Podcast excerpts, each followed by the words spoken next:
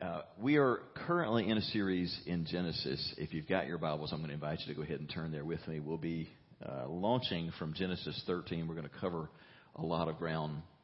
And let me say, uh, as a, a preparation for what we're going to step into today, what I'm going to share with you today is a really important word that is going to land at some different places for different ones of us. For some of you, you'll hear today's message and be able to go, okay, Sounds good. No biggie. I don't think I have a problem with that. And for some, that's going to be the case. But for some of us, it's going to hit us right between the eyes because it's exactly where you live and it's exactly what you struggle with. It's a major issue for you. And if it is, more than most messages that I would share, this one has a great likelihood that it may make you mad or hurt your feelings, and it's not intended to do either of those, but there's going to be a real temptation to either sort of bow up and resist it and say, well, I don't care what the preacher says. He doesn't understand my situation. Or to just live in denial and go, well, that's not true. That, that's not me. I, I don't do that. So I'm going to ask you to just be really intentional to say, I, I want to be teachable today. I always want to be in a position to receive whatever the Lord would say. So can we agree on that? That we, everybody, including the preacher, we need to be teachable and we, if we want to get to a better place in life, we've got to be willing to make adjustments, right?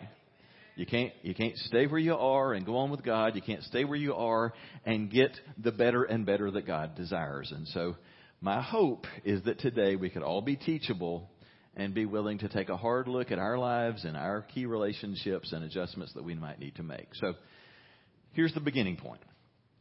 Every one of us have, I, I, it's my guess, that, that every one of us, or nearly every one of us, have within our innermost circle of closest relationships at least one person who's really unhealthy.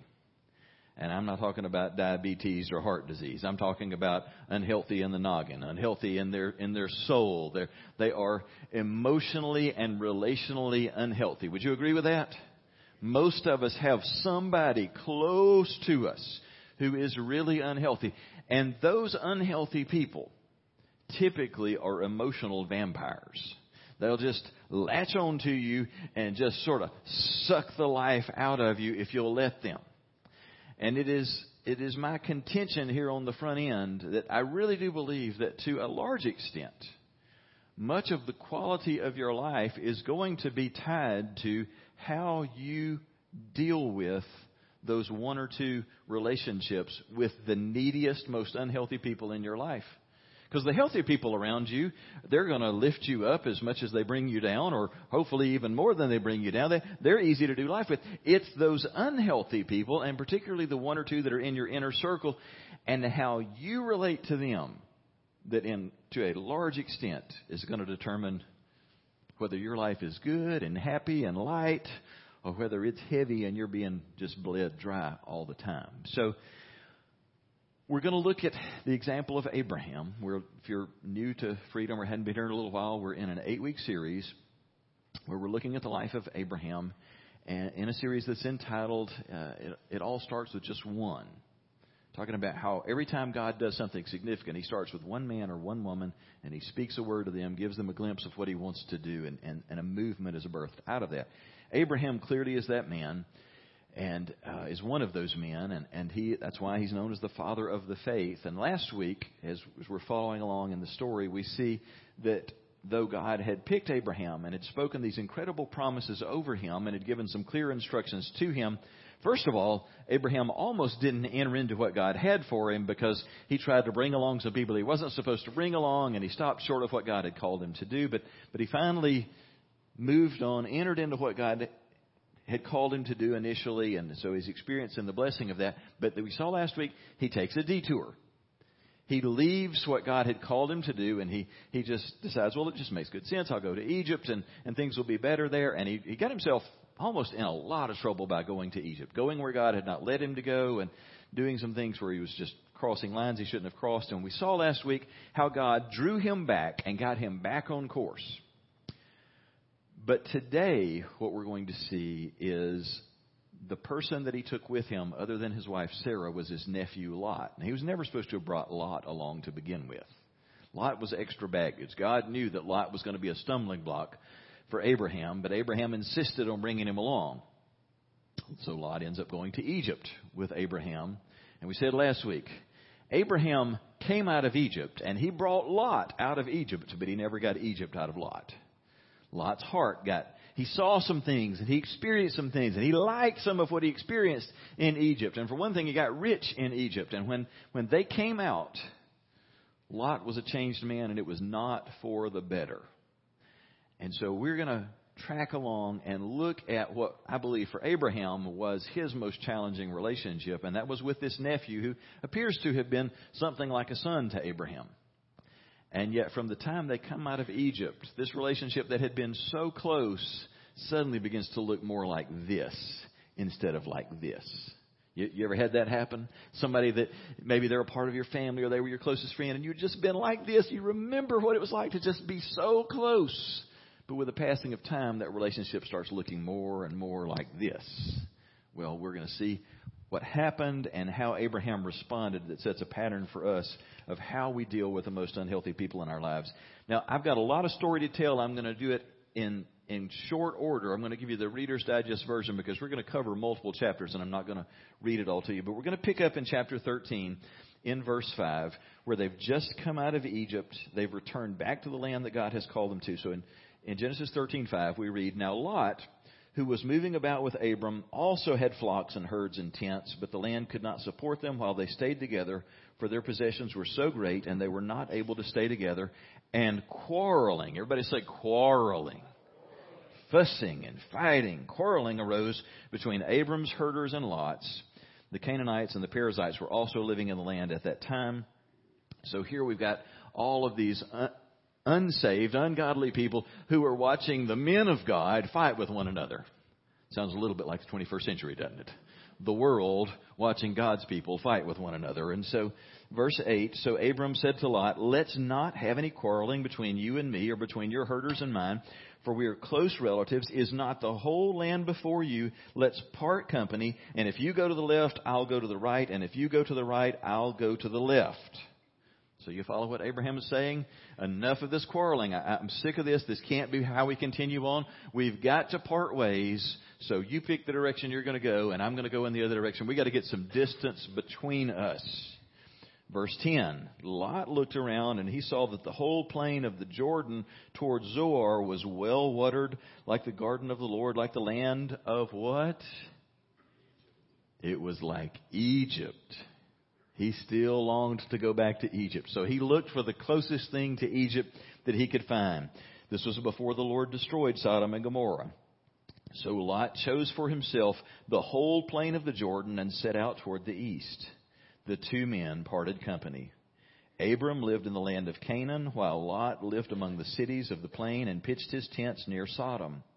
Now the people of Sodom were wicked and were sinning greatly against the Lord. Now let me just say, when we talk about Sodom and Gomorrah, when, when you talk about a sinful city, you know, if you, if you hear that phrase, the, the city of sin. I don't know what comes to mind for you. Maybe you think of, of the French Quarter and Bourbon Street in New Orleans, or you picture the Strip in Las Vegas or South Beach in Miami. I, I don't know what you think of as, as a sinful place, but none of those can hold a candle to what we read about in Sodom and Gomorrah. They, they have sunk to depths that are so low that God is going to rain down fire from heaven and wipe them out because of the depth of their sin.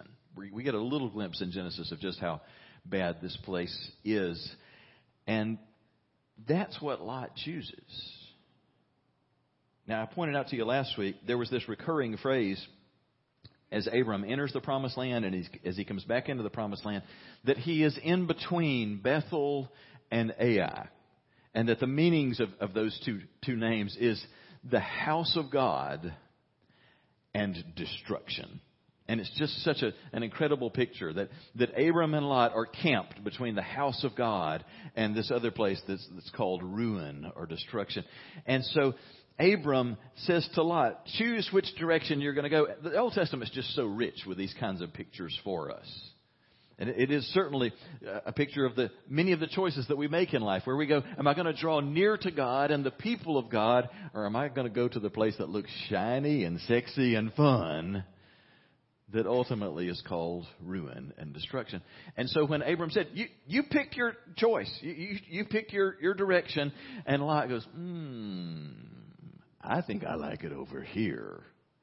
Ai, Sodom, Gomorrah, the, the plain around the Jordan. It, it looks so inviting. I think I would have more fun there. And that's where he goes, and Abram goes in the other direction. And as we read last week, it says by stages he drew closer and closer to the to the house of God, to Bethel. And so Lot's gone his direction, Abram is going in the other direction. Verse 14, the Lord said to Abram after Lot had parted from him. I want you to notice it's like a, a, a curtain has been raised again for Abraham after he, he gets some separation between him and Lot, it's like his eyes are open and he gets re-engaged in this thing that God had called him to. So after Lot had parted from him, God says, look around you from where you are to the north, to the south, to the east, to the west. All the land that you see, I will give to you and to your offspring forever. I will make your offspring like the dust of the earth, so that if anyone could count the dust, then your offspring could be counted. Go walk through the length and the breadth of the land, for I am giving it to you. So Abram went to live near the great trees of Mamre at Hebron, where he pitched his tents, and there he built an altar to the Lord. So, as we conclude that chapter, man, Abraham is in a good place. He is right back on track. He is walking with God. He is engaged in what God has called him to be about and to do. And Lot is wandering further and further from what God had for him. Now we shift gears to chapter 14. And I'm just going to summarize very briefly what happens in chapter 14. Four kings who reign in what is currently a portion of modern day Iraq decide to invade the Holy Land, and they go to war against five kings and the cities under them in the region that Lot has gone to live in. And the four kings defeat those five kings and they keep them subject for 12 or 13 years, and then there's a rebellion where the, these guys in the Holy Land try and, and overthrow the rulers over them, and so the kings from Iraq have to come back in and once again, you know, bring the fist down on them. And so what happens is, as a result of that, Lot and his family and all of their possessions, along with all the people of Sodom and Gomorrah and those other cities, are, after they've been defeated, they're being carried away as exiles. And so in chapter 14, we'll just pick up in verse 10. We read, Now the valley of Siddim was full of tar pits, and when the kings of Sodom and Gomorrah fled, some of the men fell unto them, and all the rest fled to the hills. And the four kings seized all of the goods of Sodom and Gomorrah and all their food, and, the, and then they went away. They also carried off Abram's nephew Lot and his possessions since he was living in Sodom. But a man who had escaped came and reported this to Abram the Hebrew. Now Abram was living near the great trees of Mamre the Amorite, a brother of Eshcol and Aner, all of whom were allied with Abraham. And when Abram heard that his relatives had been taken captive, he called out the 318 trained men born in his household, and he went in pursuit as far as Dan. And during the night, Abram divided his men to attack, and he routed them, pursuing them as far as Hobah, north of Damascus. And he recovered all the goods and brought back his relative Lot and his possessions, together with the women and the other people. And then just to sum up what happened in the remainder of the chapter, which, by the way, what we just read is extraordinary, isn't it? I mean, four kings who have the armies and the power to defeat five kings and their cities.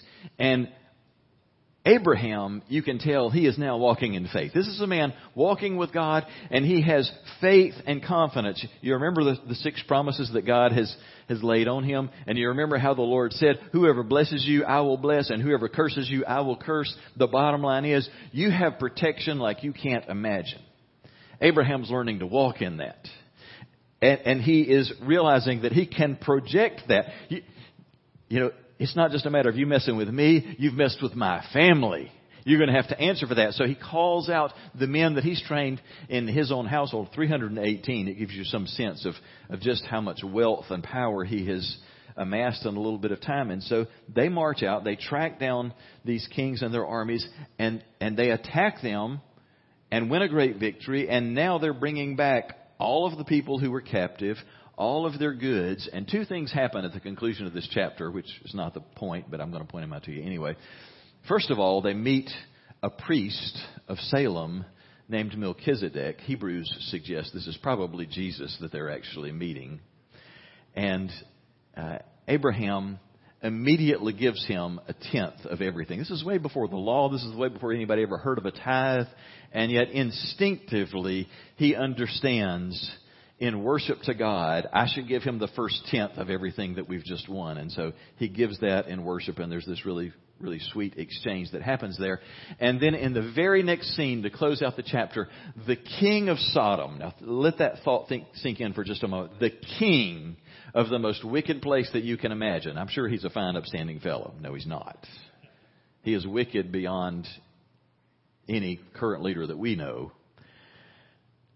And he looks at Abraham and it's like, Abraham, my man, give me a high five. Good job. I, hey, we're, we're buds. I tell you what, you keep what you want out of all the people's goods. Yeah, great. You're going to give away what doesn't belong to you in the first place. That's nice of you. Abraham, you just hang on to whatever you want to out of all of their stuff. And Abraham looks him in the eye and says, let's be clear about this. I wouldn't keep a thread. I wouldn't keep one thong of a sandal that comes from you. Nobody's ever going to be able to say that I got rich as a result of you and your generosity. And what he doesn't say is, you pagan. This is a wicked king, and Abraham is not going to be sucked into being his buddy and his partner. And yeah, we'll just split the, the goods that actually belongs to these people. Abraham doesn't want any part of that. So, all right, that doesn't have anything to do with the day, but I thought it was pretty cool. So, we're done with chapter 14. I'm going to fast forward over to chapter 18. We'll, we'll get back to that in future weeks because we're, we're just tracking along with the Lot story. Some years have passed. Lot started out going in the direction of Ai, Sodom, and Gomorrah. With the passing of time, bear in mind, he is uh, he's a keeper of flocks. He's he's a bit of a nomad. These are people who live in tents. Remember, Abraham's going to live the rest of his life in tents, but Lot goes from being a man who takes care of flocks out in tents to being a city dweller, and he comes to live right in the heart of Sodom. Such a wicked place. And in chapter 18, what we discover, and we won't read most of this, I'll just summarize it for you briefly, is that three people come to visit Abraham and his wife Sarah, and they announce, and apparently from the way the scripture reads, it appears that it was Jesus and two angels. It doesn't specifically identify Jesus, but it is the Lord and two angels who are with him. And they've come to communicate to Abraham that even though he's in his late 90s and his wife is in her late 80s, that, that the promise is going to be fulfilled. That Sarah's going to get pregnant. She'll get pregnant that year. And by the same time next year, she'll have a baby. And this is going to be the child of promise. Well, at the conclusion of that whole dialogue, the three are about to leave. And they stop. And the Lord Jesus says to Abraham, I shouldn't withhold from you what I'm about to go and do. It's like we're really close. That, I mean, it's really a neat picture that the Lord's saying, I have such a, a, a bond with you that I don't want to do something without telling you what I'm about to do. So let me tell you what I'm about to go do in Sodom and Gomorrah and those cities on the plain. I'm about to rain down destruction on that place called destruction. And the wheels begin to just spin in Abraham's mind. He's thinking, "Oh my goodness, my family's there. Lot's there. His wife is there. Their their daughters are there. What can I say? What can I do?" And so Abraham begins to intercede on their behalf. My Lord, what if what if there were 50 righteous people in those cities? Is there any chance that you would stay your hand, that you would withhold your wrath if there were 50 righteous people? And God said, I'd be willing to to not rain down judgment on them if there were 50 righteous people. Thank you. Thank you for that. And then Abram says, well, I don't want to, don't want to push the point too much, but what if there were, what if there were 45? The Lord said, I'd, I'd withhand, with, withhold my hand for 45. I don't want to push it too hard, Lord, but what if there were 30? He says, I'd, I'd stop for 30. I hate to press the point, but what if there were 20? I wouldn't do it if there were 20. Lord, if I could just ask one more time, What if there were ten? I, I can only imagine that Abraham started by thinking, well, you know, Lot's there, and I'm, I mean, surely Lot is is living out what I've taught him, and surely he's influencing the people around him. Surely he's reached some people, and the more that he thinks about it, it's like, I bet he hadn't reached fifty. I bet he hadn't reached forty-five. I bet he hadn't reached thirty. Finally, he gets down. What? What if there's just ten? I'd, I'd stop it for ten. And with that, the discussion is over. That's interesting to note. Jesus doesn't go to Sodom and Gomorrah. The two angels do. Jesus doesn't step into that place.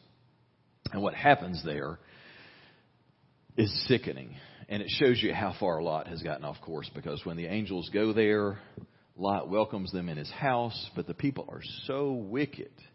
They've seen these angels who are appearing as, as human men, and they come as a mob banging on Lot's door and saying, Give us those two men. We saw them go in there and we want to have sex with them. Send them out to us. And Lot, this will just show you how far off course he's gotten. He's saying, no, no, no, it wouldn't be proper for me to hand these men over to you. They're my guests. But I have two virgin daughters. I'll give you them so that you can do with them what you want to. That, that's how far off course he's gotten. Now, just to fast forward to the end, because of God listening to Abraham and Abraham's intercession, and because of God's mercy, Lot and his two daughters are going to be saved as a result of, of what's happened there. But it's, it's really a sad conclusion to the whole story. We, we don't have time to get into that today, but we'll, we'll just draw a line and pause there now to press into what we're going to talk about for today. For Abraham, Lot was that family member that he loved dearly, that was so close to him, but something had changed in his heart and in his mind and instead of them walking side by side together in the same direction, they had gotten at cross purposes with each other. And the result was that they were in conflict and the people who were under them were constantly in conflict. And the thing that began to define every day of their lives was tension, stress, and conflict. Some of you can identify with that because somebody very close to you Somebody that you would love to just be just arm in arm with, marching in the same direction. And maybe there was a time when that was the case. They're, they're not like that with you. They're more like this with you now. And it's causing terrible stress and strain on you. And though you may not realize it, for some in the room and some watching and listening online right now, for some, it is sucking the life out of your marriage or out of your other key relationships because you are pouring so much thought, time, energy, money into that one unhealthy person and that one unhealthy relationship that you don't realize you're bleeding dry the other key relationships in your life. Some listening to me today need to take a step back and realize I'm killing my marriage or I'm depriving my children because of what this one person, what this one relationship is doing to me. And it had that same potential for Abraham. And the evidence of that is the fact that it was only when he got separated from Lot that immediately he suddenly God shows up in his life and suddenly they're right back on track and God's going, now let's get back to the business of giving you this land and you tackling this thing that I've called you up to. It will pull you away from your calling. It will keep you from walking in the ministry that God has for you and it will it will diminish, if not destroy, the most important relationships in your life if you don't recognize what is happening in that one most unhealthy relationship in your life. Are you with me? Hadn't checked out yet, have you? This is important. Abraham models for us three things that are important to realize as we learn to navigate the most challenging relationships that we have in life. So, the message this week, I struggled with what to call it. So, on my page, it's got several titles. I settled on dealing with unhealthy people, but uh, one of the other titles was When Helping Really Hurts. We'll, we'll talk about this today under the heading of Three Keys to Staying Healthy and Helpful. The first one that Abraham models for us is this, and this is the one that if I'm talking to you today, if the crosshairs really are on you, this is the one you're going to want to resist. This is the one you are not going to instinctively want to do, and it is this. You must set clear boundaries to create healthy separation with the most unhealthy person in your life. It doesn't mean that you're, we're not saying write them off. divorce and run from them, just get as far from them as you can. But we're talking about setting healthy boundary lines, just as Abraham did. What did Abraham do? He looked at Lot and he said, You take your choice of any section of land you want, but we will separate.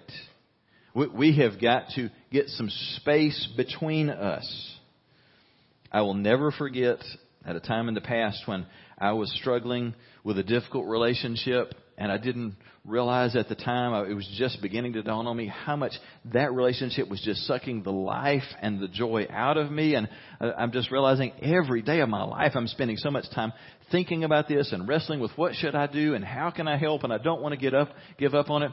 And a dear African friend who was talking to me about this situation spoke truth to me and he used an African proverb to, to speak into that situation. He said, Brother, what we would say about your situation in Africa is this. The sky is too wide for two birds to collide.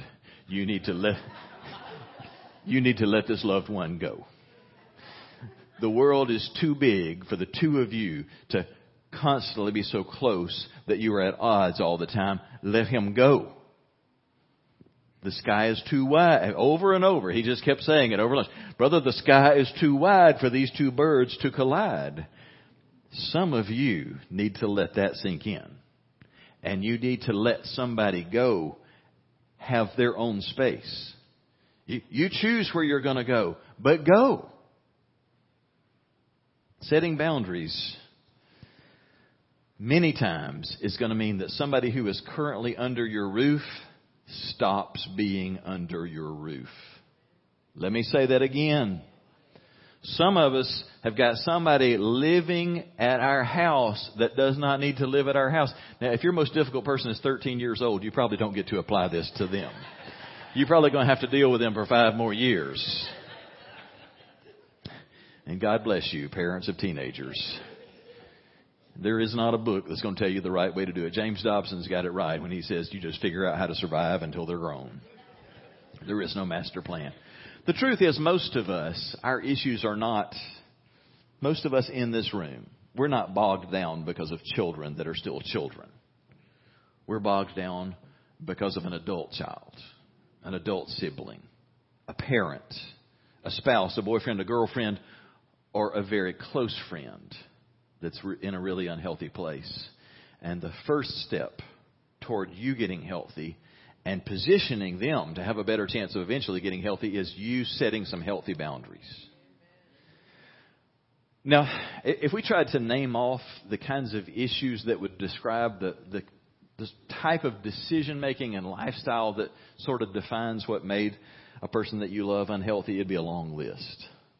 But just to give some examples, we're, we're talking about the people in our lives who maybe it's some kind of addiction that has really gotten them off course. It, it may be substance abuse, it may be drugs or alcohol. It, it may be an addiction to spending or to gambling. It may be a sexual addiction that has taken them to some really, really unhealthy places. But it, it may be other issues. I mean, let's just tell the truth. I mean, some of the unhealthy people in our lives, they don't have mental issues. They don't, they, some of them are just eaten up with a terrible case of laziness.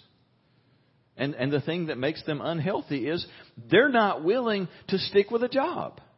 And it's the reason that they live under your roof.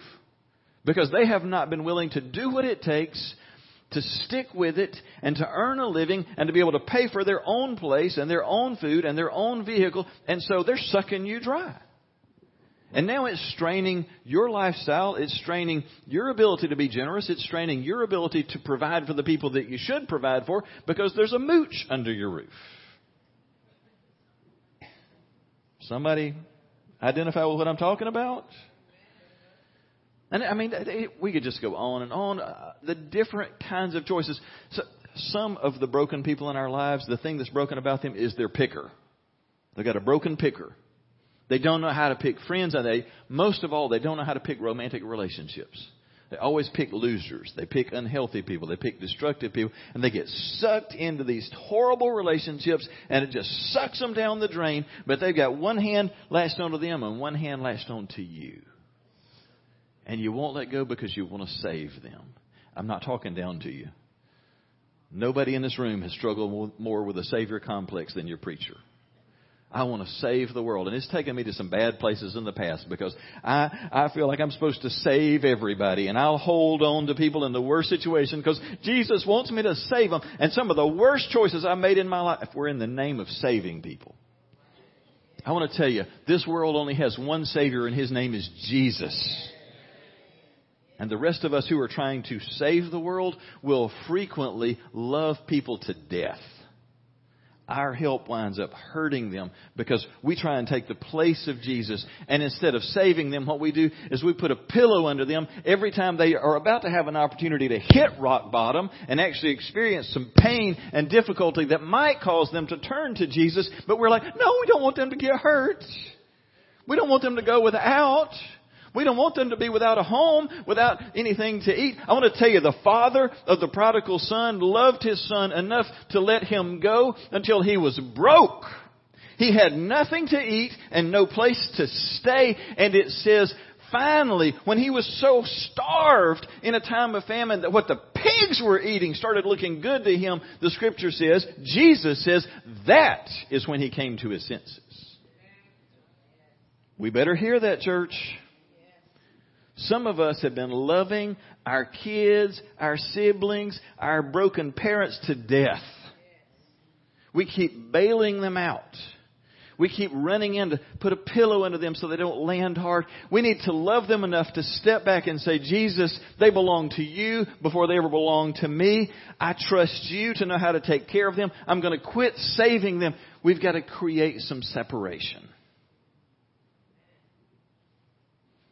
When we do that, healthy boundaries will do a couple of things. They will clarify what is my responsibility and what is your responsibility. That's a big deal. To recognize what is their responsibility. The scripture gets real clear on this.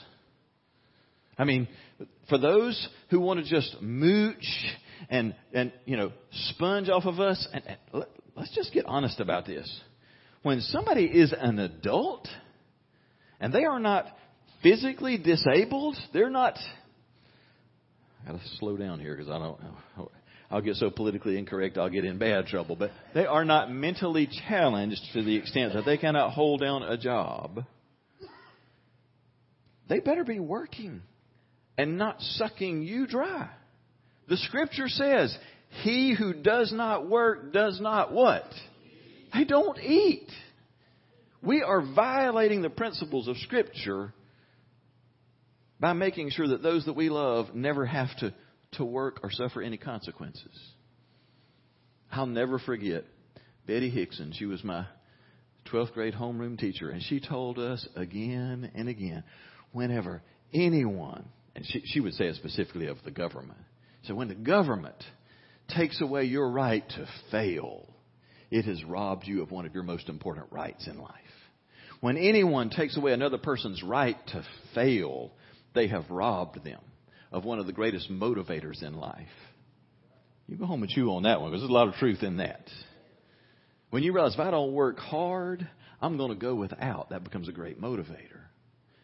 When we set boundaries, it helps us to realize what's my responsibility and what's yours. There's an old pastor. I'm sure he's been in heaven a long time at this point, but I encountered him as a young man.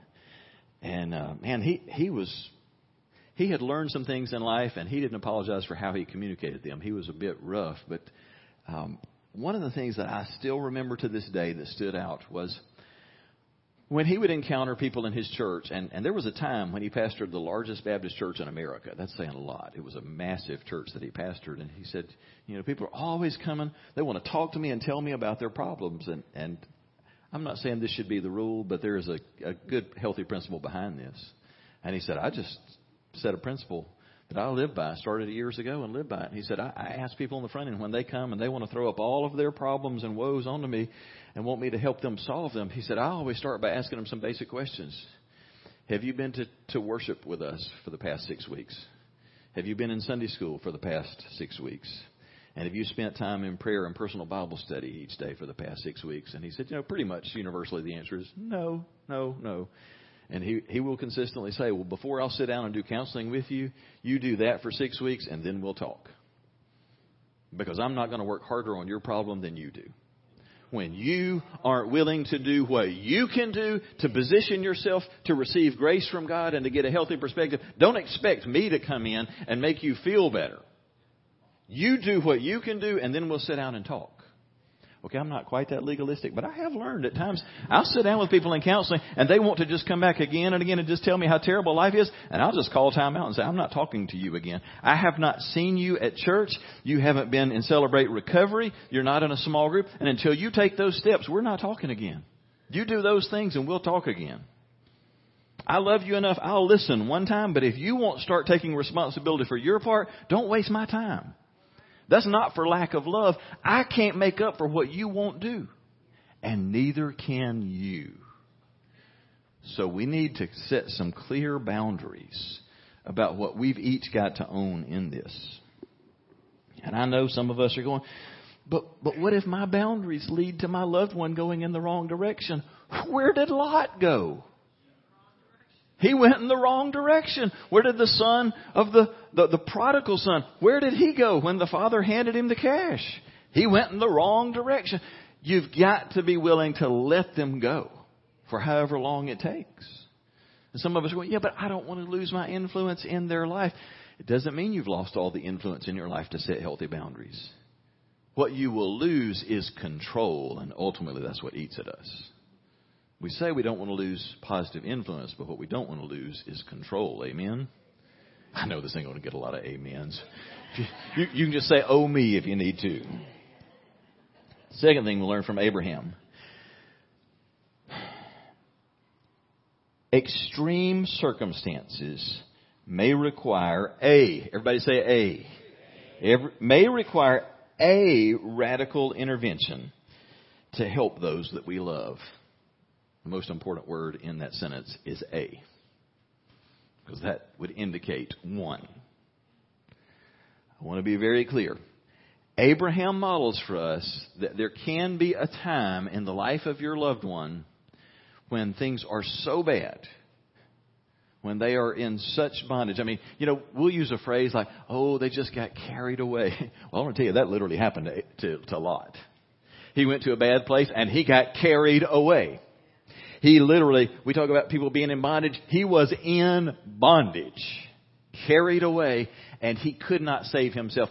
There can be a time when somebody that you love is so in bondage, they have been so carried away by their bad decisions, a bad relationship, an addiction, and they are so far gone that you realize that without some type of, of intervention for them, there's probably no hope that they could break free. So there may be a time just as there was one time in Lot's life where somebody else has to intervene and do what they cannot do for themselves. And Abraham came rushing, seeking to rescue Lot. And in the moment he did. It's interesting to go back and reread that. When Abraham heard that his, his nephew had been carried away and was in bondage, he, it says he immediately called the family together. It's a picture of an intervention about to happen, isn't it? What shall we do? And they realize we're going to have to intervene and, and pull him out. I don't know about you. I've been a part of some interventions before. I've been a part of intervention within the family. I've been a part of interventions with other people. They aren't fun. And honestly, in my experience, they oftentimes are not fruitful long term. They will frequently and, and if done well, they will bring about an opportunity for a life to, to change direction. And in the short run, they do appear to save the day, and sometimes they will help a person get to a place that they have a heart change and they begin to move in another direction. Unfortunately, what we see happening with Lot is what many of us have experienced in life, and that is when you step in and you do the hard thing and you you sort of intervene and sort of save the day and give the person an opportunity to, now to make a change. Maybe, maybe you pulled them out of where they were and you paid for them to go to rehab. And they got clean. And they got sober for a time. So many of us have experienced the heartbreak of seeing that only last for a season. You stepped in and you spoke to an unhealthy relationship that maybe had, had become violent or, or destructive and you helped them get out of a situation that they didn't have the courage or the strength or feel safe enough to step out of it and you helped them get free and you stood in the gap and you said, don't you come near this person again. I'll have you locked up if you do. You do the hard thing. You take a risk and you get them in a safe place and for a little while they may curse you but, but then they start thanking you and saying, oh, I'm so glad to be free from that. It feels so good. But here's the hard truth. That most of the time doesn't end up well. Because they wind up either going back to that relationship or going to one that looks just like it. You usually can't save other people. I'm not suggesting that you should never try. I've, I've been in that situation multiple times where we've helped to pull people out where they couldn't get themselves out. And I have seen it at times be the turning point that lasted. But other times it won't. Here are some things that I want to just point out to you about rescuing people, in, interventions like this. The first one is this rescue as a pattern of helping. That means you do it over and over and over for the same person, always evolves into unhealthy enabling. The phrase codependent enabler tragically defines or describes way too many people in the church. Somewhere along the way, we've been sort of brainwashed to think that if I'm a Christian, I'm supposed to be like Jesus, which means I just always forgive and I always help. And we sort of lose sight of the fact that Jesus is, is always willing to forgive where there's repentance. And He's always willing to help. But He's also the one who's willing to look you in the eye and speak the truth and say, now go leave your life of sin. Don't return to that relationship. That's not okay. I won't support that. And when we rescue again and again, we are no longer helping them, we are enabling them to continue to live an unhealthy life. That's when we begin. That's when helping becomes hurting. That's when we are, are enabling a lifestyle that's destructive. We help them to stay addicts. We help them to stay lazy or needy or dependent.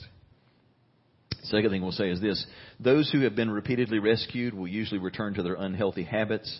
That's why not doing this again and again is a better idea, choosing not to. Healthy intervention must include speaking truth candidly and defining a path for recovery. I would suggest you do this in writing. In the different situations where I've been a part of, of being involved in intervention, and when I say intervention, a lot of times this is not just a sit down conversation for an hour. A lot of the interventions that I've been a part of have involved saying, for a season, we're going to bring you into our house. You're going to live with us, but that's going to be for a defined season of time. And while you're here, these are going to be the boundaries. These are the things that will not happen while you're under our roof, and these are the things that absolutely will happen while you're under our roof. And that always involves things like you will be in church, you will be in Celebrate Recovery, you, you will be working a job within this amount of time, you will be You'll set up a savings account. You will be saving money toward where you're going to go, or else you're going to be paying us rent, and we're going to bank that money. And when you've done faithfully what you're supposed to do, that money can be used as your first and last month's rent on the place that you're going to go to in 60 days because you're moving out of here. Because we're a transitional spot for you. But these are the things that will happen, and failure to live up to these things will mean that what we're currently doing ends. And we will sit down every week and review how you're doing with the things that we're talking about here. Intervention isn't just a one time thing where we snap our fingers and suddenly they're all better. We're going to have to have some clear guidelines, some clear boundaries, some speaking of truth. This is what has to be addressed. We're not just here to make your life more comfortable. We're here to help you get some clarity, get right with God, and get moving in the right direction. And if that's not what you're clearly doing, then we're going to step back and say, best of luck to you. You're not going to continue to do what you've been doing and, and be here with us. Are you with me? It's getting pretty serious. Hang on, we're getting close. Final piece we'll say just never work harder on somebody else's problem than they do. That brings us to the third and final thing that we'll say from Abraham's example, and that is to recognize that intercession is our most powerful tool to bring about life change. When we get to chapter 18, Lot's just gotten deeper and deeper into living the life of Sodom. And the thing that we see from Abraham is not that he's running in to rescue. It's not that he's sending a monthly check to make sure that, that Lot's got a comfortable home to live in in Sodom. The only thing that, that we find Abraham doing is interceding for Lot on behalf of Lot before Jesus. Asking, what he's doing is he's asking for mercy. Not long ago, Jackie and I were found ourselves just just kind of in a moment of time thrust back into a situation that that was kind of old familiar territory. Many of you know what this feels like when you've sort of ridden the roller coaster with a loved one. You go through seasons that are high crisis and high tension, and things will get better for a while, and then it, so th- this was one of those moments where, as a result of a single phone call, suddenly we're we're back on the roller coaster, and we, and it's suddenly feeling very stressful, and and we're just we're talking through and wrestling with what do we do, and we're we're thinking about just kind of the whole range of of different things to to intervene, to to help, to try and rock the world of of the loved one that we're suddenly so burdened for again. But we realized that we're just sort of all over the page and just unclear as to what we need to do. And so we looked at each other and said, you know what? We need to just stop right now. As we're thinking about all these things that we could do, we need to just stop and pray and ask God, what are you saying right now and what, what does our role need to be?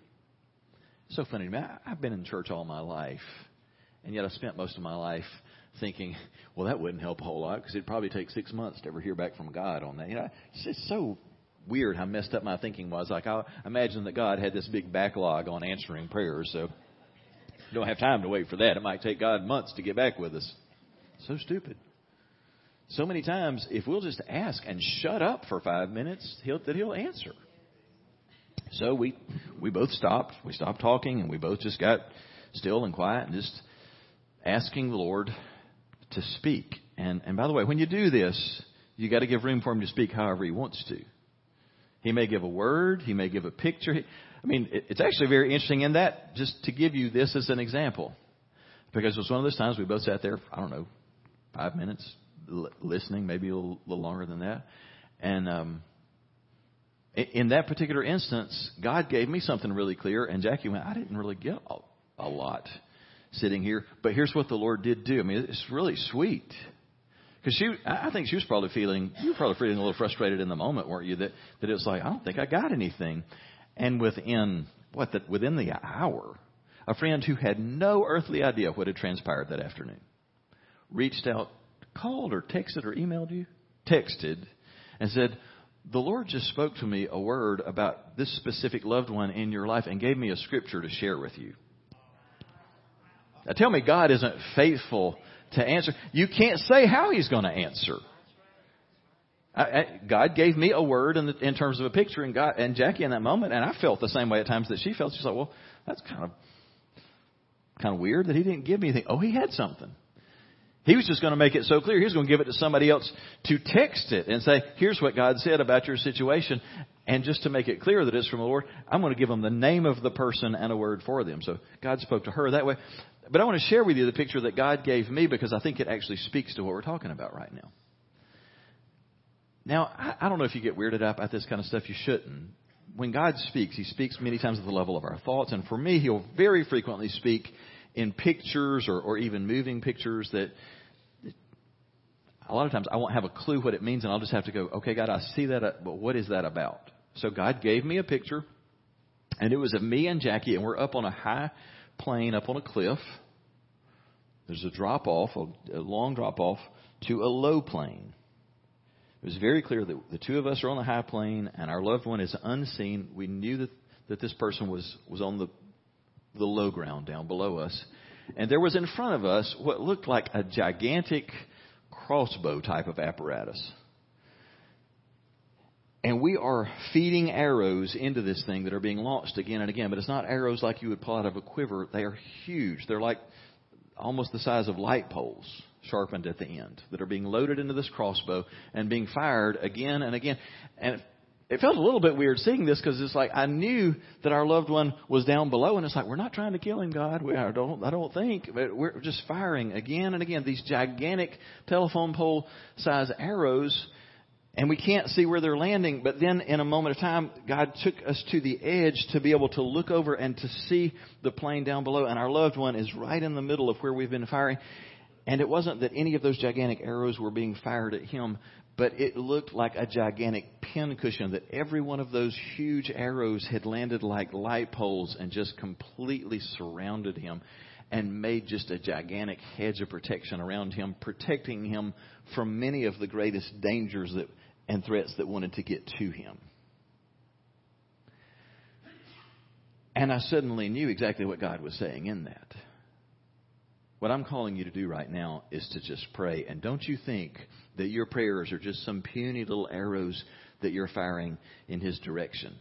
That when you pray, you're firing light pole size barriers that they may not change the heart of your loved one in that moment of time, but at the very least, you are creating a hedge of protection around him to give room for God to work in time on the one that you love. And I share that with you because some of us need to be reminded of the power and effect of our prayers. That sometimes we feel like, well, I don't guess I can do anything but pray. I want to tell you, when you pray, you're firing light pole size arrows in the direction of that, that one that you love. And no, most of the time, God is not going to violate the will of the one that you love to make them do the right thing. But praying for them, holding them before God so that he can protect them from some of the most destructive things that could have happened to them will make all the difference because it will give them time and space for God to work. Everything didn't work out beautifully for Sodom and Gomorrah, but Abraham interceded and Lot and his two daughters were saved. They were spared.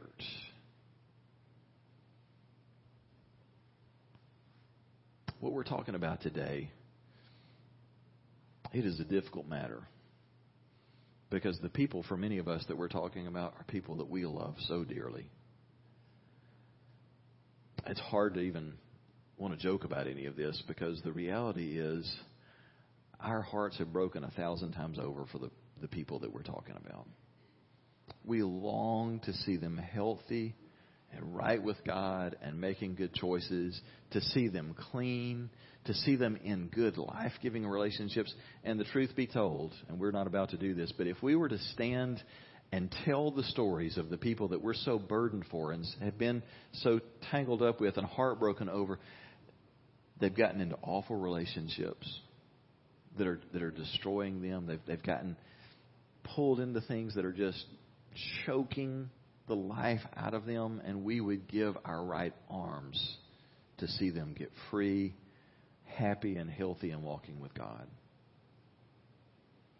In order for that to happen, for some of us, we're going to have to draw some lines and set some healthy boundaries. I'm going to go one step further in addressing that and say this to you.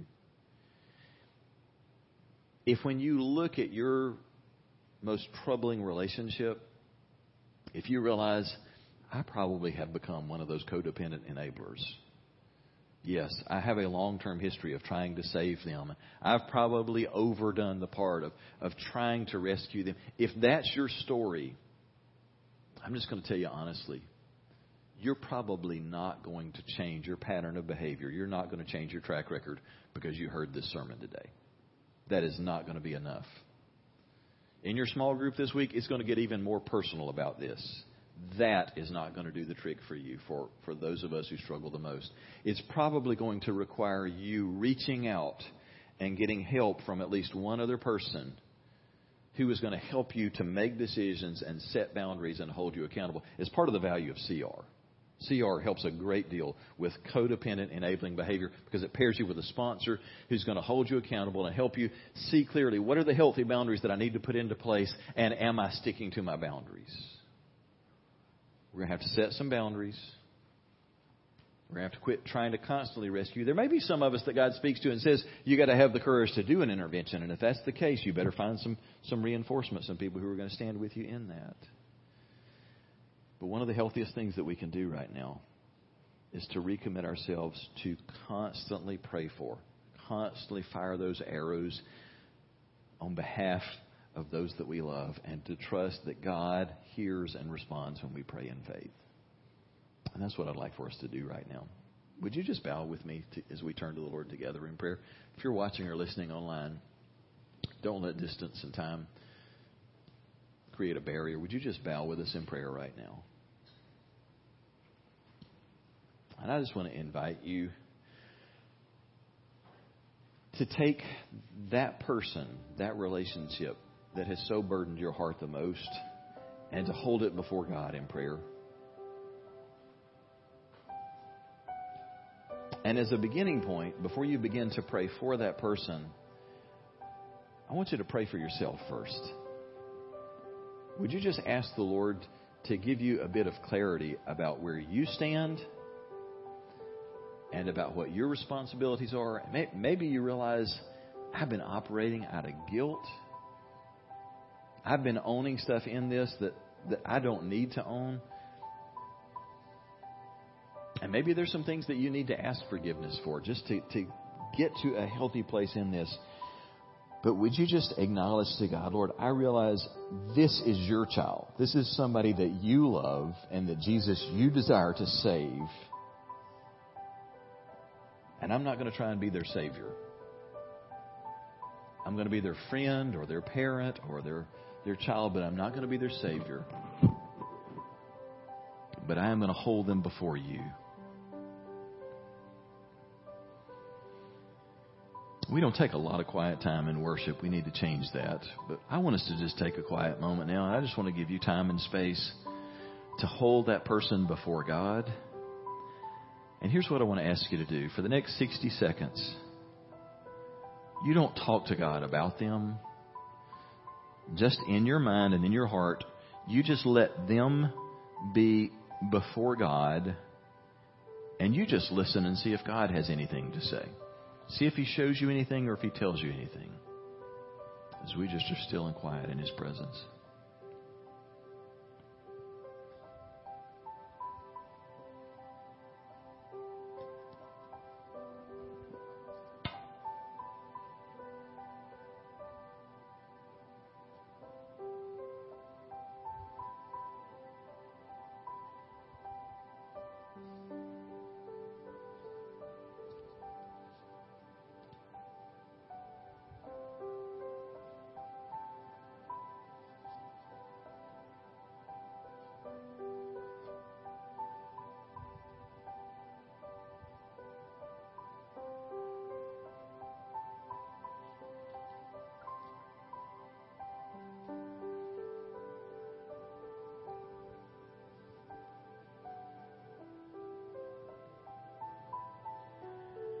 Father, we ask you by the power of your Holy Spirit